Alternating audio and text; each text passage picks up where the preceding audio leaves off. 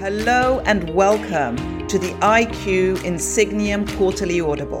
For your convenience, here is an engaging reading of one of our most popular articles. If Botswana or El Salvador suddenly became a dramatically more competitive market, with its companies competing for your clients and sometimes winning, would your company be ready? For now, that situation may be hypothetical, but increasingly, countries that have not been considered emerging economies are showing up on the radar as markets that the C suite needs to reckon with. Over the last decade, Morocco, for example, improved its position in the World Bank's Ease of Doing Business ranking, shooting up over 50 places, recently ranking 53rd out of 190 countries. While the pandemic slowed things down, the World Bank predicts that in 2022, the Moroccan economy could rebound to where it was before the pandemic. Malaysia is also on the cusp of economic advancement, according to research conducted by the World Bank. The World Bank projects that Malaysia, which has been averaging growth of 5.4% each year for a decade, will transform from a middle income to a high income economy by 2024. Malaysia too was hammered by the pandemic, but its central bank is projecting 2022 growth to come in between 5.5 and 6.5%. Nigeria is proving similarly dynamic, as the International Trade Administration, part of the U.S. Department of Commerce, says on its website, the country has a growing middle class, estimated to be about 50 million people. It notes that Nigeria can be a lucrative market for companies that can learn to navigate a complex and evolving business environment. Poland, Mexico, and Indonesia are other emerging markets that are filling with both opportunities and formidable competitors. Despite rosy forecasts for several countries' economic growth, it's important to note that emerging economies as a whole have been hit especially hard by COVID 19. The total cost in lost global output because of the pandemic could be $4.5 trillion by 2025, according to a July 2021 report from the International Monetary Fund.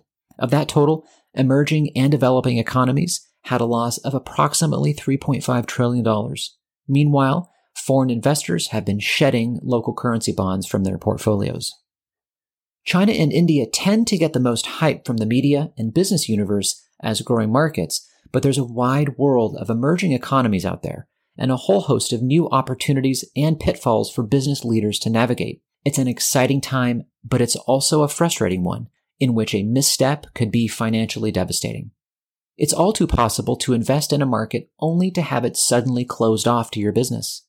In the past few years, some countries have become more isolated, with protectionist rules sometimes designed to inhibit trade and also walled off because of COVID 19. All of which means that US companies that intend to expand their horizons need to come up with new strategies to compete, even as supply chain issues remain a serious threat along with a continuing pandemic.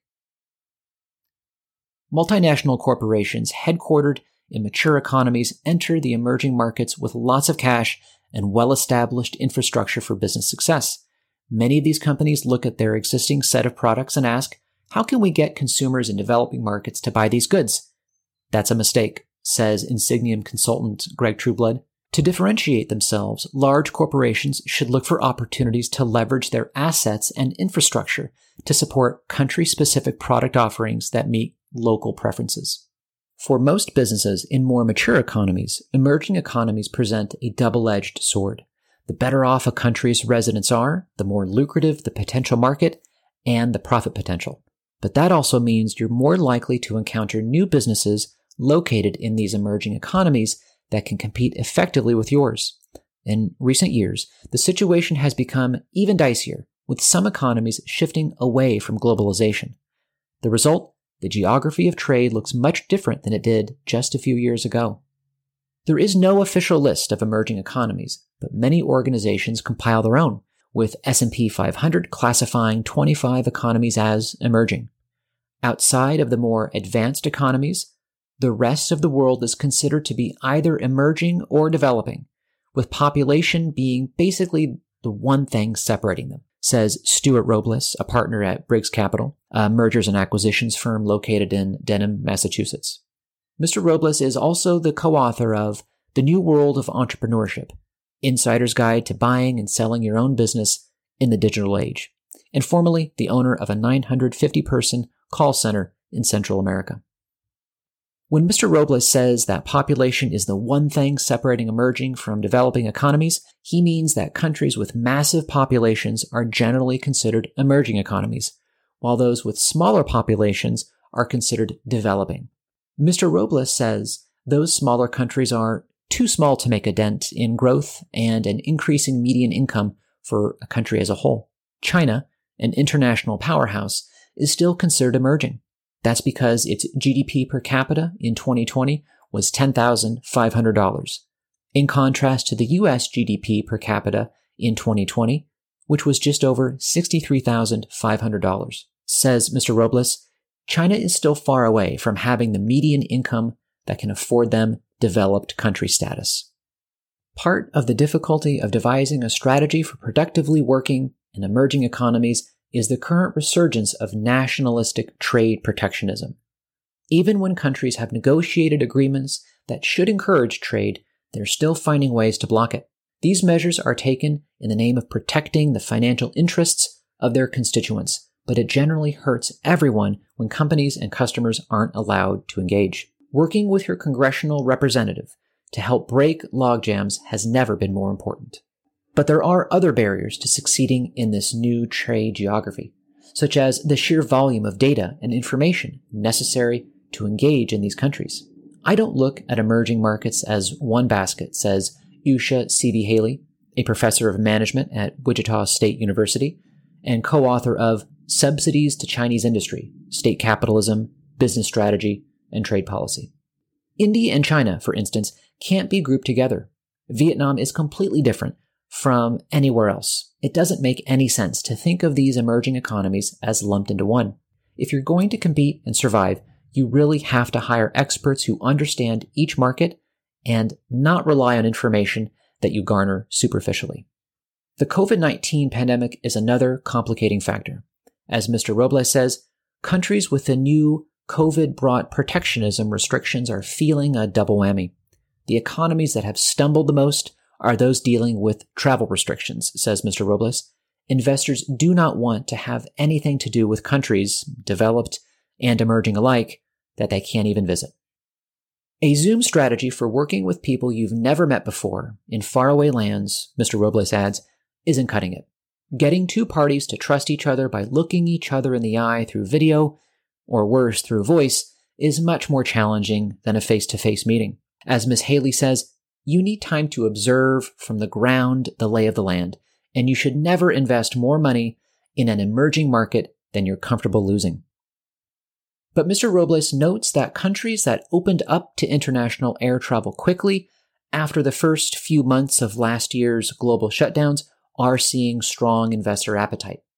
The fast changing nature of the opportunities and of investor sentiment coupled with unpredictable geopolitics, underscores the importance of working with partners who have deep roots in your chosen markets.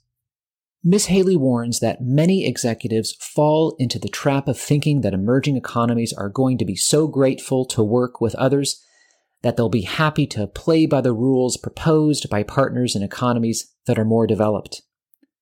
There has been a viewpoint that we're going to make a country like China more like us, when China is really not interested in becoming the United States, says Ms. Haley. If anything, she says, the predominant view in China may be that the US should be more like them. They would rather that we acknowledge their rules and learn how to play, Ms. Haley says. A preference for a different rulebook doesn't necessarily mean that enthusiasm for protectionist trade policy is warranted. At least that's how Mr. Robles sees it. The US, China, and the UK can afford to be protectionist to exit the EU bloc, to fight with each other, and investors will still flock to them or do business in those markets, Mr. Robles says.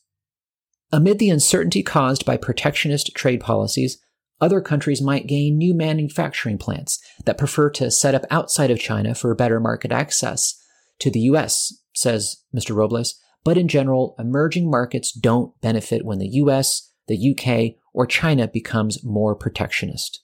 Every country trading with the UK, had to negotiate a new bilateral trade agreement with the UK after Brexit, he says. For every single country to have to send delegates to negotiate, sacrifice certain products in the negotiations, and then have to change and reconfigure trade schemes, among other factors, all these costs are borne by the rest of the world. And for companies that suddenly find their products regulated out of a market due to restrictions on trade or tariffs that make them cost prohibitive to consumers, a financial reckoning could be in order. Developed countries like the US, New Zealand, and Italy can probably withstand the isolation, but countries like Argentina are suffering the consequences of double protectionism, Mr. Robles says, referring to both the protectionist policies and the consequences of the COVID 19 pandemic related to trade and travel. Brazil and Turkey are suffering the politically motivated trade protectionist policies of populist governments while seeing a surge in tourism and venture dollars, Mr. Robles says. Meanwhile, the traditional mergers and acquisitions market hasn't seen similar growth. This isn't to say you shouldn't be doing business in emerging markets. With their growing middle classes and economies, they can represent lucrative business opportunities. But before wading in, organizations need to educate themselves and tread carefully. Make sure you're up to speed about tariffs and trade agreements in any countries where you may want to do business. And get in touch with your congressional representative to make sure any concerns are communicated. Find experts who understand your industry and the country where you wish to do business and let them point you to the most suitable partners on the ground. Then be prepared to get on a plane yourself and to adapt to new ways of working once you arrive, despite the difficulties caused by protectionism, cultural differences, and even time zones. Doing business in an emerging market could be a big win for your company, and you certainly don't want to lose. Over 30 years ago, Insigniam pioneered the field of organizational transformation and is a trusted partner to senior executives of the world's best run companies. For more IQ Audibles, please continue to our library in the episodes page of your podcast tool of choice. To continue the conversation, contact us at iqaudible at insigniam.com.